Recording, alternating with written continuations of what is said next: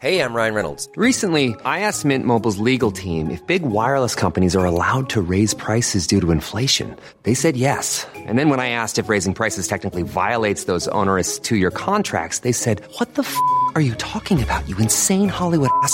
F- So to recap, we're cutting the price of Mint Unlimited from $30 a month to just $15 a month. Give it a try at mintmobile.com slash switch. $45 upfront for three months plus taxes and fees. Promo rate for new customers for limited time. Unlimited more than 40 gigabytes per month. Slows. Full terms at mintmobile.com. There's never been a faster or easier way to start your weight loss journey than with PlushCare. PlushCare accepts most insurance plans and gives you online access to board-certified physicians who can prescribe FDA-approved weight loss medications like Wegovy and Zepbound for those who qualify. Take charge of your health and speak with a board-certified physician about a weight loss plan that's right for you. Get started today at plushcare.com slash weight loss. That's plushcare.com slash weight loss. plushcare.com slash weight loss.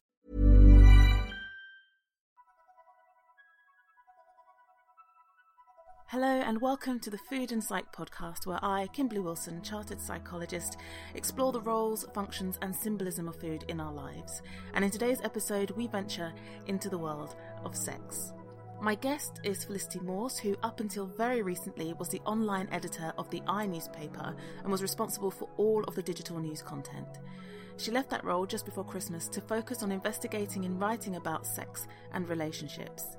Felicity is also exploring ideas around vulnerability, and in this very honest conversation, we talk about her experience of emotional eating and social media addiction.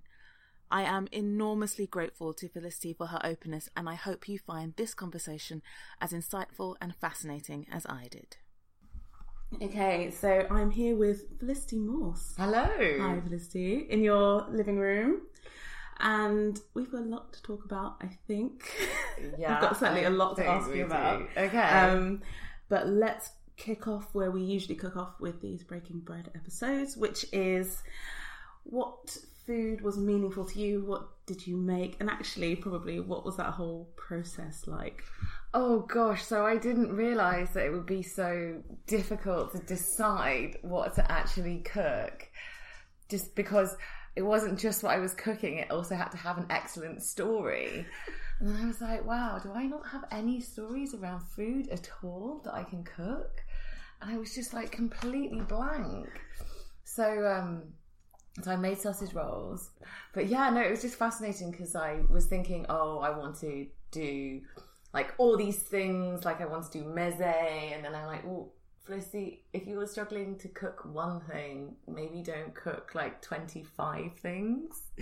I mean, that's interesting because you said, you know, it needs to have this amazing story, which isn't really the point. The point is something that just means something to you. It doesn't have to be like an interesting story. It doesn't have to be, you know, some great earth shaking moment in your life, but just something that means something to you. So it's interesting that for you that that went to somewhere where you had to come up with something quite impressive almost. Yeah, right? Like, um, it really did go like it really did go that way. And all the food, oh, do you know what I think it is? I think it's that all the food that has a meaning or a story is actually a negative story. So I didn't want to bring that to the table. So, I mean, I suppose, I suppose like I'm a bit of an emotional eater and I like to hide away and eat um, from time to time. And so the stories I would bring, oh, it's midnight and I can't get to sleep, so I'm going to the fridge and I don't really want to feed you like blocks of cheese and like dark chocolate and like, you know, like fingers in the yogurt. Um, Or the only other thing I think is I remember this one summer where I couldn't eat omelets because that summer was a terrible summer and every morning I would get up and make myself an omelette. Um, so like I didn't want to bring you like a depression omelette or like a takeaway pizza. I guess like I don't cook a lot for myself, really, and so it wasn't. It was quite hard to find something with meaning, other than something. I suppose I made that something that I was proud of. You know, something that I would be proud of. Yeah. Yeah. Well, you've kind of opened up really early quite a lot of different themes, and and I think themes that are really important because you know, certainly one of the things people are going to be bored of hearing me say this, but one of the things I do with the podcast is try to address the fact that food isn't just a non-consequential or incidental thing in our lives.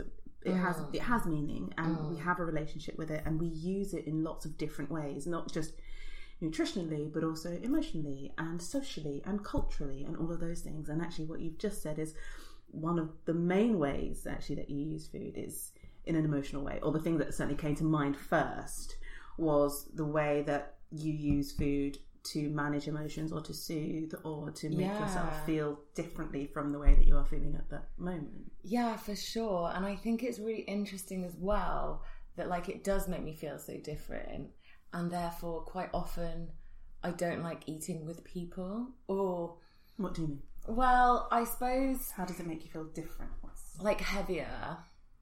how do you mean heavier? Heavier like energetically heavier, so like a bit more like a bit slower. Um, like maybe a bit more grounded. This word I've been using quite a lot.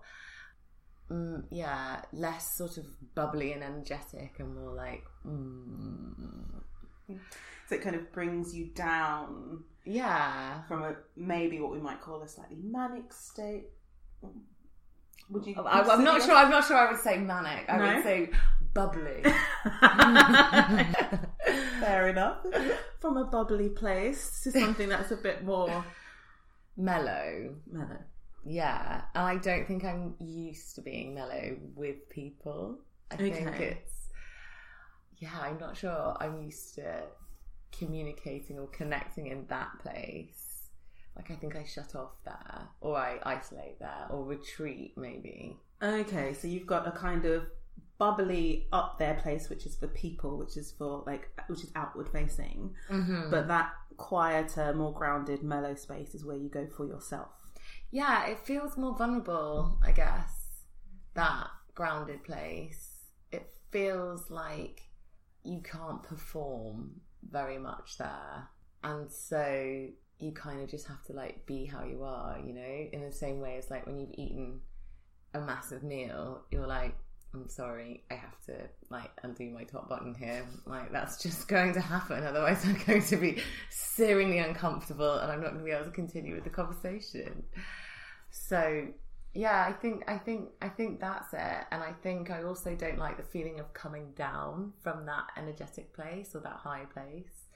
You describe um, it the way you describe it. It feels almost like a resistance to to coming to that place. Like you don't want to. There's always like a little tantrum. Yeah, it is. It's, it's really tantrumy. It's like, let me just enjoy this high. I'm just going to try and milk it and squeeze all the juice out of it as much as possible. I mean, that shows up in my life in other ways, but Well, because you said you can't really perform in that mellow place, which suggests then that you're in public, you are performing, or you think you are performing. You feel yourself to, and, and I guess we all are to an extent. We all have a public profile in lots of different ways. Um, but what does that mean for you in terms of not being able to perform when you're in that quieter, more grounded space?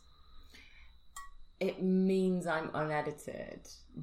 And it means that I don't have as much energy, or maybe I like don't trust myself to be able to really live up to whatever the other person wants. Like I just have to show up as myself, which is fine.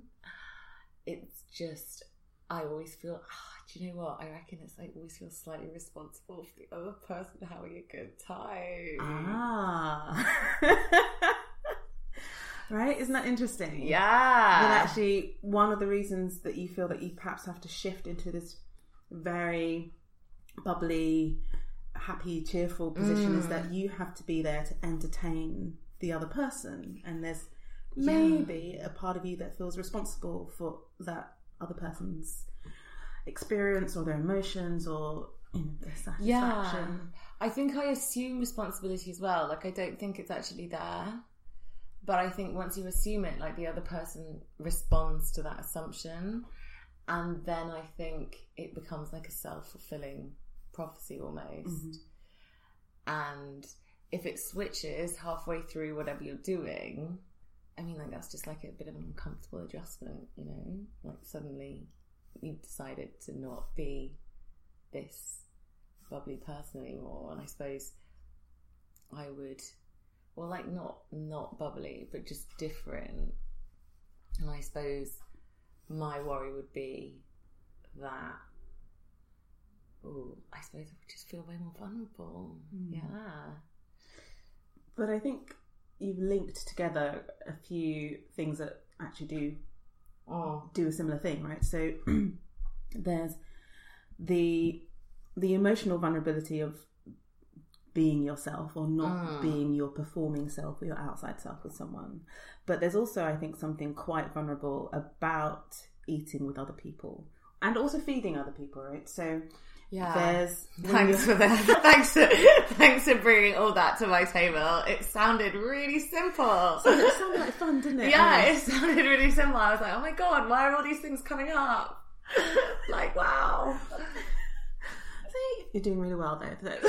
Thank you. But you know, so when you're cooking for someone else, there's there is a sense. I think one of my previous guests um, described it really well, Claire Nivet, and she said that you have to think about what that person likes or you know what their needs are and how you might be able to meet them and there's also an element of you know, wanting to I guess make them happy but also show them that you're thinking about them and, and caring for them and all of oh, that stuff Oh, I mean, the the the. I just think that one's the worst. You know, it's not enough just to think about someone. You actually have to show them that you're think that you're thinking about them as well. You know, it's the equivalent of like wearing your granny's jumper on Christmas Day because you love it. and you have to show her that you love it. Like, look at all my gratitude in wool all over me. Um, and look how happy I am, even though it's incredibly hot in this house. Yeah. Um, And then on, on top of that, the eating is a deeply personal thing as well. And and I mean, I think there are lots of reasons for that, and there are lots that aren't necessarily around kind of secret eating or, or things like that, but because it's something that we do when we're safe, right? So neurologically, you have two parts of the nervous system. So, you know, the fight or flight system, and then correspondingly, you've got the feed and breed or Yeah. the rest and digest system. So they're kind of competing. They can't happen at the same time. When you're anxious, when you're stressed, when you're worried, when you're running away from something, you're not hungry. You're not stopping wow, for that makes snacks. sense. Yeah. So you can only properly eat and digest when you're calm and you're safe and you're relaxed. And so there's something and and evolutionarily perhaps you put yourself in quite a vulnerable position when you're eating. You know, you're not looking out for predators, you're not looking out for risks, you're sitting down and you're focusing on on eating your meal. So these are quite you know, there's an idea around how actually the act of eating or eating with people is a, is a itself a vulnerable act. Um, Yeah. and how socially, you know, certainly recent you know, modern society, the the worry about judgments around our food choices, how we eat, is what I eat weird? You know, is the food of my family acceptable to the food of your family? All of this stuff comes into it as well. So it's it's a massive a massive issue. Yeah, it also makes sense to me uh, now hearing that that maybe it's not that I get stressed if I go out to meet friends, but I'm actually not hungry. Like I just have no appetite. Like if, if say if I'm getting ready for a party, like it's really hard to eat something before a party. Like I used to end up sort of chugging milk so that I ate something before I went out. But I just feel like I mean, I would have called it excitement, but I suppose it's the same sort of. um stress hormones, or which is essentially the same thing that happens when you're excited. It's the same kind of regulatory system kicks Yeah. in. The adrenaline and the excitement, or the adrenaline, the adrenaline and the stress. It's the same kind of neurological processes. Yeah, it's really. I mean, the other thing is that, as well with food, I find once I start eating, I don't want to stop. Carry so, on. Yeah. so it's almost like if left to my own devices, what I would do, and I've actually found I'm doing this a lot more when I freelance, is just like keep going, like not really eating. I'll have coffee or whatever until like say four or five p.m. Sometimes it's later, mm-hmm. and then I will just eat for until bedtime, and I don't know whether like whether that's because you know I get sluggish and grounded then, mm-hmm. or I think like I'm just scared of being in that full state that there's like a level of inactivity there. You know, I, I mm-hmm. used to hate the um, the hour after lunch at work where it's like say two to three, where you're mm-hmm. like, oh, everything is so hard. Like the only thing that's going to sort this is like a cookie and tea, and like maybe I have to go and like have some fresh air because I'm just like so sleepy. Um, so yeah, I hate I hate that one, and then like struggling to do things while you feel like that. It's really interesting you mentioned that because there was recently a big, um, like a big data analysis of I think people who use a particular productivity tool online. So it's a global tool, and they assessed think about uh, one and a half million people's data, and they were able to find the most productive and the least productive times of the day, and then aggregate that across the year. So something like the most productive at the time when we're most productive is a Monday in October at about 11 a.m. Because Oh, wow. that's the point where just so 11 a.m. is a point where people are trying to get things done before lunch. Monday is a day when people are most productive. Like most jobs get finished on about uh, 20% more jobs get finished or something like that on a Monday. And then I think the whole end of the year is when all those projects are coming to an end. You're trying to get those finished before Christmas or the holidays or whatever. Um, but also that there was a massive slump in productivity at, after lunch, and by 4 p.m. it's just dead. Nothing gets Yeah. done. People don't do anything. And I think that's really interesting that you've commented on that in yourself that after lunch there is that productivity slump, but you really don't like it. You don't like that feeling of not being productive. Yeah, like I make it mean something about me, and then I try and push through it, and that's really uncomfortable. So, I and I think I've associated it with eating. You know, it's like this eating. I won't be productive after this eating, kind of thing. So I've maybe tried to delay it. You know, um, it's really interesting. Yeah, but it's not just you. It's Yeah, everyone. yeah, globally. so don't worry. So it's always just about me. Are you telling me it's not just about me? Are you telling me I'm not special? yeah. You said you you mentioned going freelance, so I suppose you should mention for listeners that um, what you well what you do, what you did. So Yeah. you're the former, Digital editor at the i. And, and what does that mean? What is a digital editor? What did you do? So what you would do is so you get in about seven or eight o'clock, and you have a look. This is what this is what I did. I used to look at um, all the stories that had been written the night before, so up until about um, eleven pm, to see like what we had on the site and what we needed to be up to date with. Um, you'd look at. I used to look at the front pages, or I usually would have seen them the night before, if I'm honest. Um, see what we've got there, like see if people were talking about them. I'd look at BBC homepage, maybe Telegraph, Guardian, look at their homepages or their app homepages, see, try and read through, like see if there's anything that um, they'd left out or picked out, like an interesting line that we could maybe build on um, later in the day, or like a gap in knowledge that made me a bit curious that we could kind of fill in for people. Because one of the things that I used to always say was that you know people don't read online news in a vacuum or news in a vacuum online um, in the same way as like people buy the paper and mainly just get their news from the paper. Like they don't buy five papers unless you're my mother and it's a big event. Um, we have all the papers. Gosh. Um, and so yeah so it's important to basically not double up. That was my that was my thing. I and the BBC is so big that if the BBC have written the story, it's probably a waste of time to try and compete and write the same one.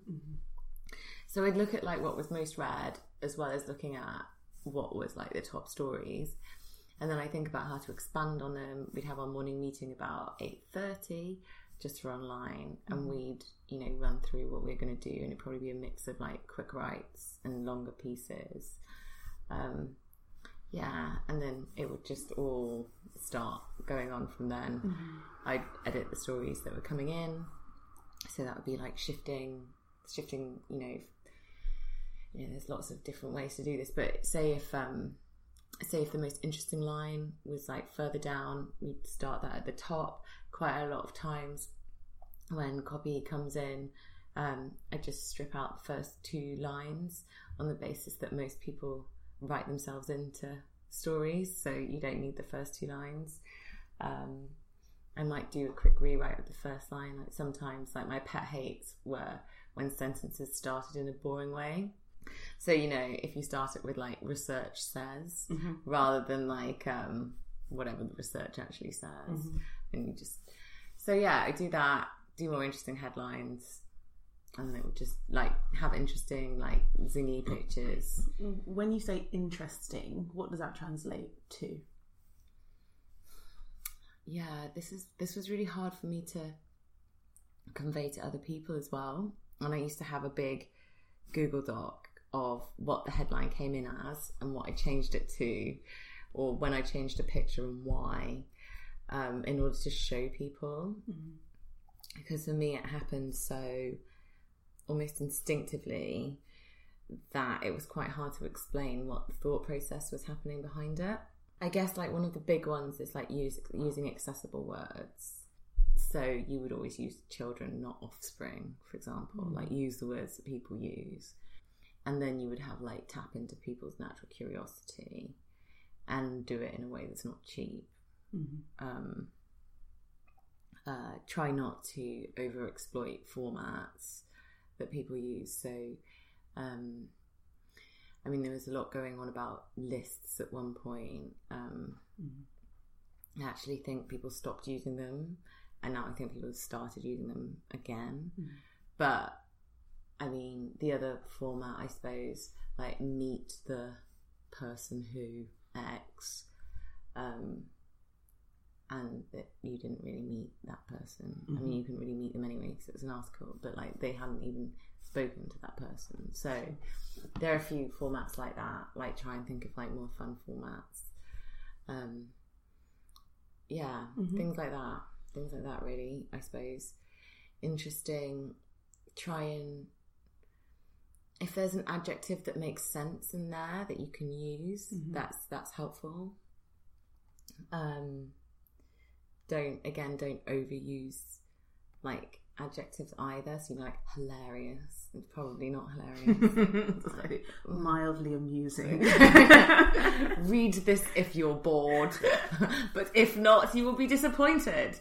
And how long? So you start kind of seven, eight, meeting eight. How long then would you be working till? When did your day end? Did Um, it end? No, it did. So it ended about five o'clock, which is actually pretty good. Um, I think the main thing about it is it was just super full on. Um, you used to feel like just so much stuff was going in. Like I think I would probably read about seventy articles a day or something. And those aren't just the ones that, that those wouldn't necessarily even be the ones I was editing. Like that's just like information that you're just sifting, sifting, sifting. Um, yeah, and then I did. You did go home and you could switch off. I actually found it very difficult to switch off because you get into a bit of a cycle with it, where you actually want to like keep up with what's going on. Like it becomes a bit addictive. Um, and I know I was just on Twitter the whole time. We had to, we, I staged a curfew with my phone at like 10 o'clock, or I would just uh, get Twitter off my phone after 5 pm because I was like, I just get rid of the app off my phone as soon as I left work because I was like, I'm just going to be, this is just a time drain. I'm going to be on this. So you would uninstall it. Yeah, and then, yeah, and then reinstall it in the morning. I mean, that's quite a serious intervention. I mean, that's what Yeah. it suggests that you couldn't trust yourself not to kind of tap and you just becomes it becomes a habit that you pick up your phone it becomes a habit that you check your phone if i can't stop myself checking my phone and i've had to get rid of all notifications. If i so i need to check my phone from time to time. If i if i there is nothing on twitter that cannot wait until the morning i think. No, I, I would agree. And one of the things that I did a little while ago is to turn off my push notifications. Mm. Because I suddenly realised I, I don't I don't need to know right now if someone has liked one of my tweets or whether they've responded. I need to know at some point, perhaps if I put a question out there, if I've made a request or you know. And I do like to respond to people when they've said when they've reached out to me, but I probably don't need to do it as soon as it happens, as if everything that comes through on Twitter is an emergency. Yeah, right, right, and it's also really difficult with WhatsApp as well because I'm on like so many um WhatsApp group threads, and they're great, but I mean you can just spend hours and hours like, and then if you've got any issues with not responding to people. You know, like making them. I mean, I'm actually pretty good at ignoring people, to be honest. But um, if you do have issues the people seeing that you've read your message and you haven't responded. Like there's a thing where you feel like you have to respond straight away, and then they feel they have to respond straight away. And then you're having a conversation, and it's like I didn't actually want, I didn't actually have time for this conversation. I didn't even really want to have it. Um, so I mean, now one of the things that I do if somebody says something that I can't really digest properly, instead of just going like "ha ha" or emoji face. I usually say, listen, I'm doing something right now, but I want to give this my full attention, so I'll come back to you. Mm-hmm. And then sometimes I come back to them. It's interesting, isn't it? Because I mean, the there's something really important I think about the read receipt culture because it does create a pressure, a response pressure. Otherwise, people feel ignored.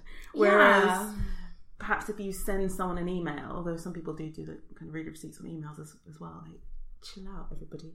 Um, if you send someone an email and they don't respond to you straight away, you can assume that they're doing something else. You can assume perhaps that they're away or that they're working on, on something and that they will get back to you when they can. But there's something about having seen that they've read your message and then not responded. And it's really interesting the how that affects you, I think, because I think what it does is if you don't get an immediate response is well why? Why haven't they responded to me? And then it kind of kicks into our anxieties about what other people might be thinking about us, why they haven't responded. Have I annoyed them? Have I upset them? Have I done something wrong? I know. pernicious, I think. Yeah, and there's so many um there's so many platforms that you can have that on as well. So like Facebook Messenger, WhatsApp, text. I mean nobody even texts anymore now, but you can have that too. And you know, it's so easy for people to get in touch, which is great in one sense, but also my work emails at one point were out of control. Like, um, I just remember saying, This email situation is revolting. it is disgusting. I cannot cope with this. Like, I've just gone to lunch and I've got 205 emails. Like, I'm not even going to be able to find the ones that I need to read. Everybody's going to assume that I have read all of them because they have included me on this email. I just can't read them. And then also with WhatsApp, like, it's great to have lots of friends. Like, it's great. I'm not even saying that I necessarily do have lots of friends, but you know, if you have like 20 people contact you in a day, I mean, in one sense, that's awesome. On another sense, like, even if you were going to, I don't, I can't do the maths here. I'm going to try and do the maths though. But say you had like 25 minute conversations, mm-hmm. that would be 100 minutes, which is more than an hour. it's an hour and 40 minutes. It's an hour and 40 minutes of conversations that like you didn't really want to have. Rachel Oh, doesn't have to worry about her like it's an hour and 40 minutes of conversations that you are just having because you feel obligated maybe mm-hmm. or because i don't know like you just didn't agree to have them. There's something i don't know mm-hmm. or that people feel they can and should. And then they build up and then you have like you know so many. Mm. I mean is this normal do other people feel like this? Well, I, I think the idea that a message comes in is is that it has if it beeps or there's a little red light next to it or mm. that it has a sense of urgency and and we end up kind of firefighting and responding immediately to that sense of urgency without making a conscious decision about whether it's a priority or not. And the thing about kind of sending someone a message or an email is that you, the sender basically says, This is a priority of yours. Thank you very much. Yes. And so other people are, are able, maybe unintentionally, but they're able to kind of put things on your to do list without the receiver deciding whether it belongs there or not. And I think we're gonna have to get to a point where people make much more of a conscious decision about how quickly we respond to things. Or um, I know there was a, an attempt a while back to do something with email signatures or you know to put something in no response necessary or please assume that I've read this you know to try oh, to Oh, yeah. tidy up their inboxes I mean uh, maybe that's less of an issue now I know that in Silicon Valley there were lots of people doing kind of inbox zero where they would just either delete everything just delete Yeah. the whole shebang and start fresh or just go through everything and get to zero and keep it at zero every day. Again, I think that's a massive investment of time if you're someone who receives a lot of email and you know, doesn't have an assistant to go Yeah. through it for you. Um, but I don't know. I think that's kind of an increasing problem that we're going to have to start thinking about perhaps more seriously because I think people are under a lot of pressure. And I think it's really interesting that as a digital editor, you were, were required to be online a lot of the time professionally to then also be required to be connected to your phone or your apps socially as well means perhaps you weren't spending that much time off your phone. Yeah, I think it's the phone that made a big difference because I was working online before, like emails were on phones. Oh god, like can you believe that? Um, and it was that that really made the difference. Um, I mean, the other thing, and this is like a bit of a, a weird lament, I suppose, and I don't want to sound like an. In fact, there's nothing wrong with sounding like an old granny. But the point is, is that like you pick up your phone because you have nothing to do, and then you get distracted from whatever it is you were thinking about. And I started to notice when I picked up my phone, and it was usually I came up against like I don't know a mildly uncomfortable thought, probably something like, "Oh, I should do that now." Like I don't know the cleaning, the whatever. Like, oh, I kind of need to finish that off. And instead of like doing anything about it, or you know, or maybe I should go to the gym now. Um, I would just like pick up and read my phone for like you know the next hour and a half. And so I didn't even really know like what necessarily was going on. That that was that was Mo. We'll put a little picture of Mo in so people can familiarise with Felicity's dog. Yeah. I'm always just gonna start again. Um, but yeah, so I think I think it's more that like you don't actually end up with very much time to be creative. Mm-hmm. That's that's my that's my worry. I think that is an excellent point. You're absolutely right. And there's research, I mean, a lot of the research about the creative process suggests that. Um, sound like one of your headlines that you would. yeah, you have to say it's fine. I don't. I half of the reason I'm so good at writing and editing is because I can't talk like that, and so I had to find some sort of way to communicate that was interesting. um, Hey, I'm Ryan Reynolds. Recently, I asked Mint Mobile's legal team if big wireless companies are allowed to raise prices due to inflation. They said yes. And then when I asked if raising prices technically violates those onerous two year contracts, they said, What the f are you talking about, you insane Hollywood ass? F- So to recap, we're cutting the price of Mint Unlimited from $30 a month to just $15 a month. Give it a try at mintmobile.com slash switch. $45 upfront for three months plus taxes and fees. Promo rate for new customers for limited time. Unlimited more than 40 gigabytes per month. Slows. Full terms at mintmobile.com. Many of us have those stubborn pounds that seem impossible to lose, no matter how good we eat or how hard we work out. My solution is PlushCare.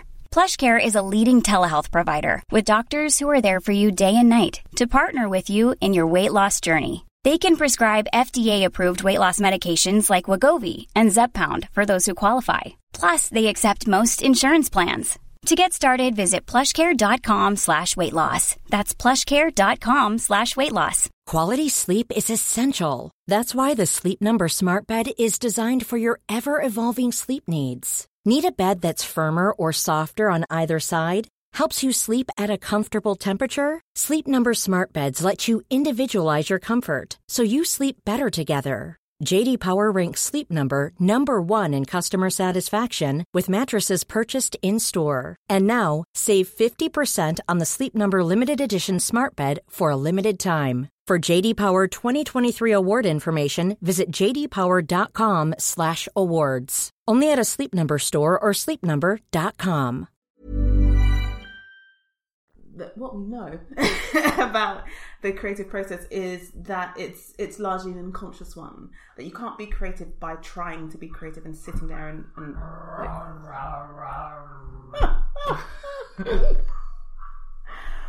someone's feeling a little bit left out i think. I know. um, but that actually a lot of the, what we understand to be creative is is what happens when we're not occupied with something. That it's what happens when the mind is just quietly ticking over by itself.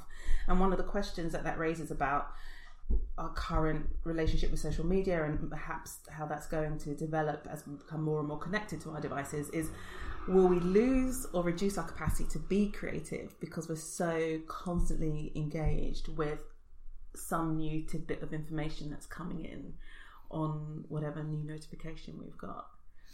Yeah, I think it makes so the good news is is that you can break the cycle really quickly and the addiction doesn't seem to have side effects. Like and I feel like this is why people are not taking it seriously. The problem is, is that it is very damaging when you're in the cycle. So you feel like you were addicted to social media? Oh, 100%. Like I had like, I mean, it's a bit embarrassing, but like my hand would hurt from holding my phone. Like I was just getting a like in like a feedback loop with it, and it was great and it was awesome. But it was also really unhelpful, and I was telling myself things like, "Oh, this will be like good for your job." Um, you just need to like keep on top of this, and like sometimes it would just be recreational, be like, oh, I'll just be on here for like you know ten minutes, fifteen minutes, and then it would be like an hour and a half later. It's just such a waste of time. And then on top of that, um, you feel quite depleted. You know, you feel like you've been on like a long car drive or something when you get off it, and I'm not sure what that is. Like maybe it's just like all the extra stimulus, or maybe it's maybe it's just all the emotions. Like you're feeling everybody's like emotions that are going on, um, and it's just all kind of like some sort of exhausting soup. So yeah, it, it was it was not it was not good. And I remember actually, I remember talking to my therapist about it briefly, and she suggested leaving my phone outside my bedroom or like just putting it down for five minutes, and I was like, no. So, I mean, I really do now, but obviously at one point that was seemingly very hard for me to leave my phone outside the bedroom at night time, which is crazy thinking about it. Like crazy, like how how did I need it that much? Um, but yeah. What do you think it was doing for you? What were you getting from it? It's just entertainment, really. It's like constant entertainment, but like an entertainment where you don't really get bored of it because it's other people. So, well, I just find other people endlessly fascinating. So, I was happy to continue. A kind of voyeuristic. Yeah, voyeuristic. You like find things out as well. Like you can fall, fall down like a bit of a curiosity hole, which is awesome. You can like discover things you didn't know. Mm-hmm. So all of that is quite. I'm not going to use the word addicted in that sense, but all of that makes like you sort of have the impression that you're feeding yourself with, or like you're finding stuff out, and you're actually not really, or it's the percentage of the time that that is happening is quite small. Um, so yeah, I think I think we should. mm, What do I think we should do about it? I think just being aware of it is good. Yeah. So you left the i. Was that about a month ago now? Yeah. Okay. So like a month. It was about a month and a half ago. Yeah. So really recent. And you, why did you leave, or what else did you want to do? So I think for me, um, there are a number of reasons that I left. I think the first one is I started doing some of this personal development work and I discovered that I had feelings. And um, at that point, I realized that it was, at that point, I didn't have enough agency over them to switch them on and off, really. And so, in terms of news, it's just been a terrible year, and and being like a news editor is not a good time to discover you have feelings because it's just so much pain and stress. So that was like one thing that was pushing me. Um, I think another thing was I really wanted to focus more on writing, and I've spoken a little bit about those um, short, you know, having a very short attention span and the way 24 hour news works is it's just like really short tidbits. And I wanted to do something like write longer and be more creative. And the other thing, and so I wanted to basically write about sex and relationships or things that meant something to me rather than the news, which started to just grate on me. It mm-hmm. just it just felt like an endless cycle that wasn't helpful to anyone. And that's that's not to say there aren't amazing pieces of work out there. I just think the cycle effect or rolling news is not necessarily helpful. And the sheer volume of it as mm. well it feels very overwhelming environment to work in. And i guess the other thing that i didn't want to be on social media all day. So none of those things meant that i had to leave but they were factors in making me to decide to do something different. And I wanted to also do some life coaching as well. So I'm doing life coaching for people at the moment, which is awesome. Um, so yeah, it feels it feels like they all fit into each other quite well, and I think there's also just like I think there's also a limit to be able to see or watch how people interact, watch what's going on in the world, and just report on it. Like at some point, you have to go off in one direction, I think, or that's how it felt for me anyway. I had to make a choice about how I wanted to use everything that I know so far.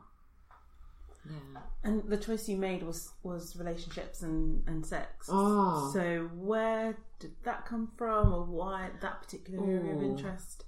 Going from, because it feels like quite a switch from news to sex. Yeah, but, right? But maybe it's not. You tell me. Well, before I did news, I did social media, which is essentially communication, or it's just how people, um, how people interact online. So going from that to relationships doesn't seem like too much. Now, the other thing that really fascinates me is that because people get a lot of their news from social media, like how are they relating to news, how are they relating to events, how are they essentially relating to other people, or like stories about other people, and why are they relating to them in the way that they do. Mm-hmm. And a lot of people, I feel like, use the news. It has like a purpose in their life that is more than telling them what is going on. And like what they think about it is like an identity signaler like sometimes it's a way of connecting with other people. Sometimes it's just a useful vehicle to get angry at because they don't want to be angry about the actual thing. They'd rather be angry at, you know, something else um, that feels less personal and feels more comfortable. So all of those things. And then sex because it's fun and it all comes down to that anyway, in my opinion. It all comes down to sex pretty much. and if we had a much healthier, or if we were much more open about sex and how powerful it is and how great it is without this dangerous level that we sort of put on top of it, I think we could. I want to say we could use our sexuality better. I think we could use our sexuality a lot better. Um, what do you mean? I mean, I mean, there's sort of this this uh, view going on with, or this research going on in like sex and healthcare, or like orgasm and healthcare, orgasm and health, and the idea that like it creates all these chemicals in the brain that are incredibly good for our bodies and can help us in all sorts of ways. And I feel like this might be, and you know, it's free as well. It's free and it's healthy and there's no side effects. I mean, I can't, I don't understand why nobody's done it before. So, yeah, that's, I'm also fascinated by looking at that and not just being sort of sex positive, mm-hmm. but actually it being kind of part of our bodies and doing something for our bodies, almost like an act of self care, like a place to get nourished in the same way, in the same way as you might, you know, your sexual appetite is the same as your your actual appetite. Yeah, I, I think because you've started kind of using kind of food associated words, and I think I think Mm. there isn't really a coincidence in that because I think there is a link between um, our idea of, of appetites and like Mm. whether that's for food or whether that's for sex or whether that's for excitement or whether that's for that there's something about how we relate to our appetites how acceptable our appetites are whether other people will make a judgment about the things that we enjoy um, that i think does overlap and you know there's something when we think of like a bon vivant it's someone who indulges their appetites in, in all the ways, you know, they're a gourmand and they have these wild, wild sex lives, or they mm. might be, you know, it- it's it sits part and parcel as as someone who is able to partake in all of life's pleasures, for example. Whereas there are similarly views about which are slightly more puritanical about both food and sex and other interests and whether that's a slightly more pious thing to do. And we have this idea, this belief that restricting or limiting your appetites, whatever the they might be, is is better, is good, is um, virtuous, you know. And Yeah, I mean, I just I think it's I think it's so interesting, and there's this there's this thing that I read once, and it really stuck with me, and it's kind of like the problem of being like a spiritual being in a human body, because the body will always let you down in some ways if you want to see it like that, and yet it's like an integral part of like what the battle is, you know, how to be like a spiritual being in a human body. Um, and you have to love your body, like you have to work with it. And having worked online for so long, I feel like I was just like a sort of, you know, a mind in a jar, a head in a jar kind of thing. Like all I used was like my hands and my brain. And so I'm really fascinated by like actually feeling into my body more and using that as more of a compass for you know what I want or what makes me feel good rather than just kind of intellectual pursuits say. Um, and I feel like if you go down that route where you say you know exercise is awesome uh, yoga is awesome I do think yoga is awesome then and exercise can have an effect on the mind then obviously all the body pleasures can in some way. And so we have to look at you know how we can use those to, how we can use the body to support the mind and how we can use the mind to support the body i feel. And the fact that they're just really interrelated um, completely. And i feel like sex and food can't be left out of that i feel like we're moving towards a more like conscious place with food definitely i'm not sure we're there with sex yet Mm. Well, one of the things you do is to run. Well, they're not always polls, but sometimes they are. But you ask a lot of quite, um, which I really like about your content. Actually, questions that are about real things and like interesting. Asking people about their ideas or or their sexual experiences or Yeah. their emotional worlds, and it's Yeah. it's not often that you get those sorts of um, questions being raised on Twitter. So, what have you? Is are, are there any kind of big themes or interesting tidbits that you've discovered when you've asked these questions? Because I know you open up your DMs and people. Oh yeah, I mean like there's been loads of fascinating things, like absolutely fascinating. By the way, my big desire, right, is not to is to change. Everybody's like, oh, we need to let all the kids know that like what's on social media is not real. Um, people that edit their lives, and I just think like, oh, how about we just show people how to not edit their lives? Like that would be good. Like why don't we just like show people how to be more truthful instead of just telling our kids everybody is dishonest. Like that that was one thing and then the other thing with social media that drives me wild is um oh god I can't remember because it drives me so wild, obviously. Um oh, this is the one on echo chambers.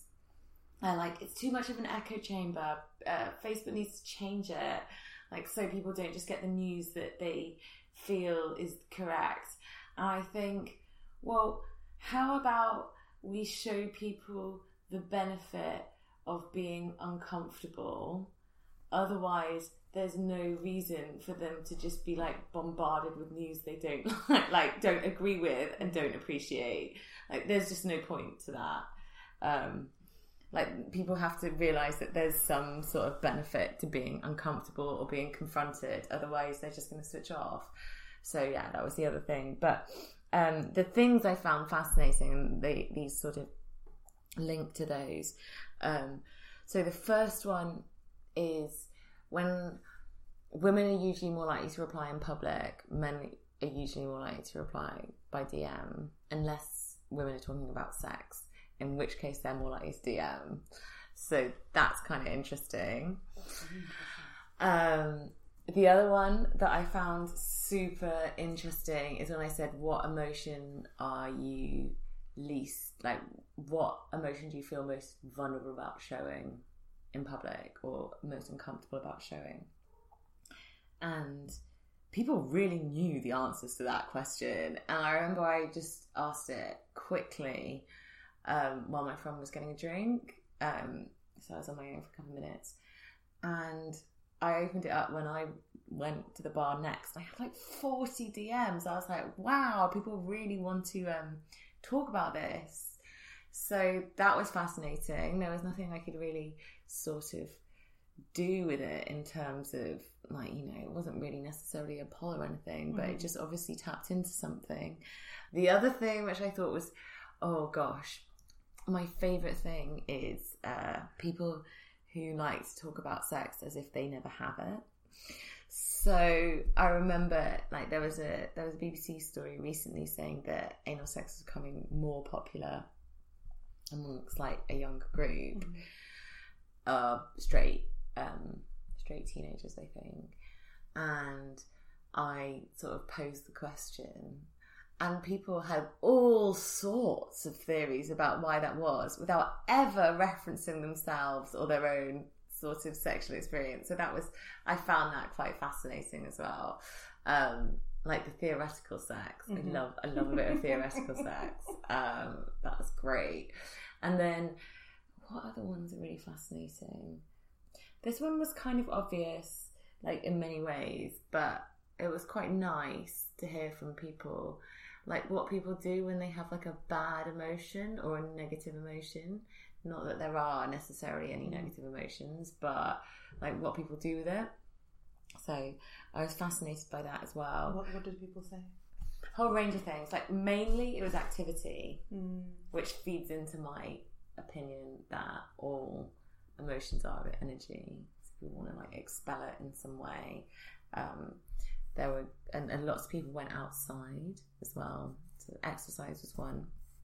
Um, some other people had some sort of other like some people had the opposite so they would stay very still like sit with it mm-hmm. uh, one woman said she would turn off all the lights in her bathroom and lock the door and just sit there for 15 minutes mm-hmm. in the dark just to kind of feel it and then it would just go um, and some people would like ask what it wants to show them and then like follow their emotion as well.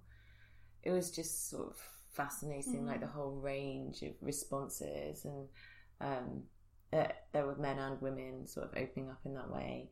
I also love this response where somebody was like, "I listen to a playlist that like matches my mood." That kind of that that felt quite good as well. I don't, I don't really know why. It's maybe like permission to feel that thing. Um, but there are lots of other things as well: smoking, drinking, eating. Um, some people were like cooking because not only do I have something to take my mind off it, I also have a tasty meal at the end of it, which which which, which was a good point. Um, to be fair, There's something curious about the um, when you said that women were more likely to respond publicly unless it was about sex, Mm. which again kind of makes me think about this idea about women's appetites in general and how you get this thing where women will say, or like if you watch first dates or anything, where, where women will say, "Oh, I don't know if I'm allowed to have a pudding because." You know, what will he think? Or should I, you know, the, the classic first date thing where the woman says she's not hungry or she just has a salad, or, and that there's this idea still being perpetuated that women have to watch their appetites um, in public yeah, and that the real indulging, the real kind of taking of what you want happens very quietly in private. Um, and, and doesn't really get spoken about. And so there's something about it just maybe just reflects that in maybe quite a superficial way, but um, this idea that women won't speak openly about their sex life. They'll talk about it, but quietly and in private, as if yeah, and almost happening. like um, yeah, it's funny actually. I go to these um, I go to these gender groups, and it's just really men. Like there's you know men and there's women, and it's more kind of themed about like getting in touch with being a woman and getting like having some sisters and having you all support each other. And the idea is is that like sometimes we pity get pitted against each other, and we don't want it to be like that. Anyway, there's they say a funny thing, and they say um like so what happens in the men's group is they all come out sort of crying and you ask them what they've been talking about and they're like can't talk about it it's confidential men's group very confidential. Um, and the women all come out laughing because we just go in and like talk about sex. Um, and they say that like um, women like to go down and men like to go up. So when you go you like have two minutes to share or whatever and they say like if somebody's had a bad week it's really okay for you to have a good week. So don't feel like you have to say oh you had a bad week but wait until you hear about my week and then the next person like wait until you hear about my week and they put those rules in because apparently like at the beginning like women's group would just be like a big soggy mess and nobody wanted to go um competitive misery. yeah.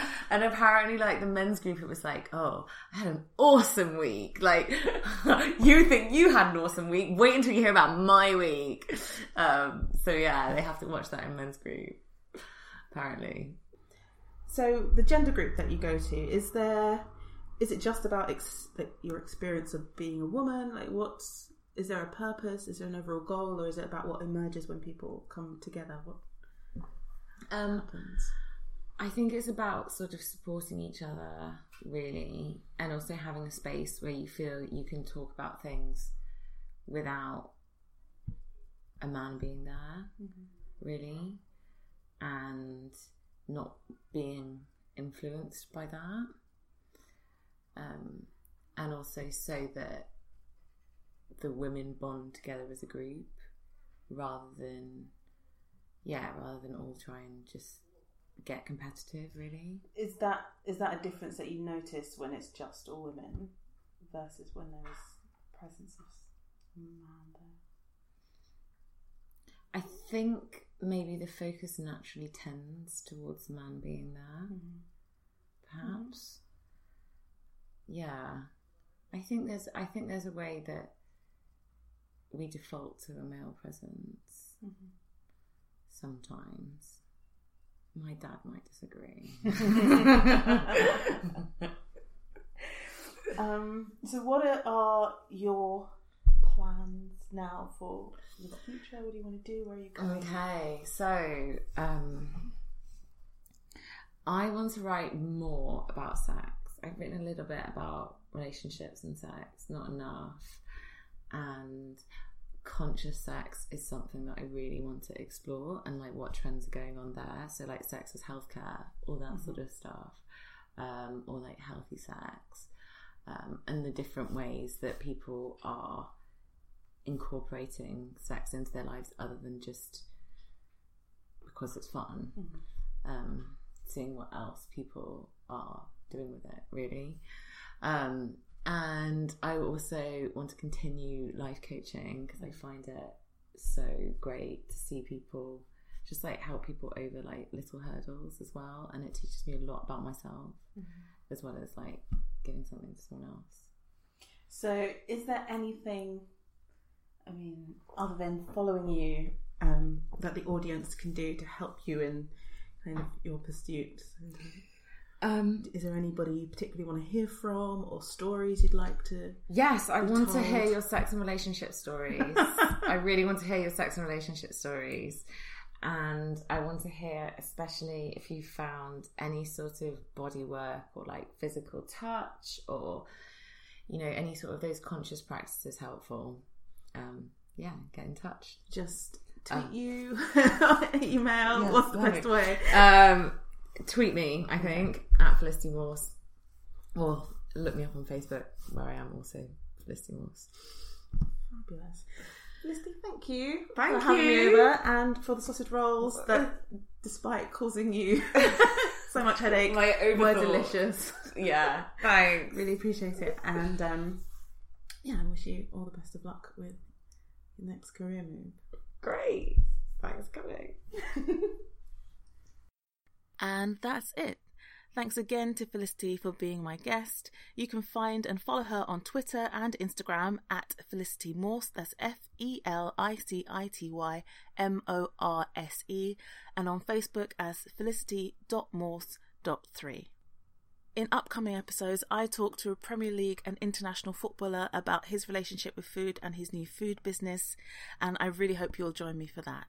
Until then, thank you very, very much for listening, and I wish you the very best of health.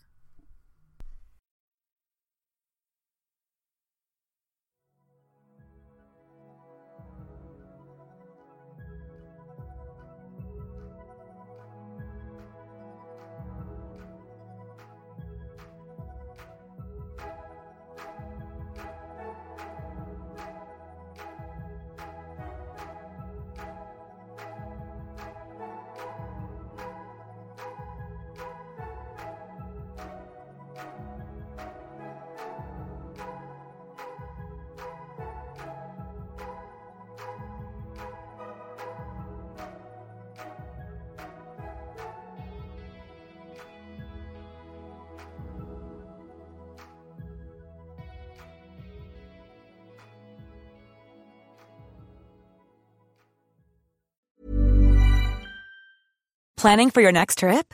Elevate your travel style with Quince. Quince has all the jet setting essentials you'll want for your next getaway, like European linen, premium luggage options, buttery soft Italian leather bags, and so much more.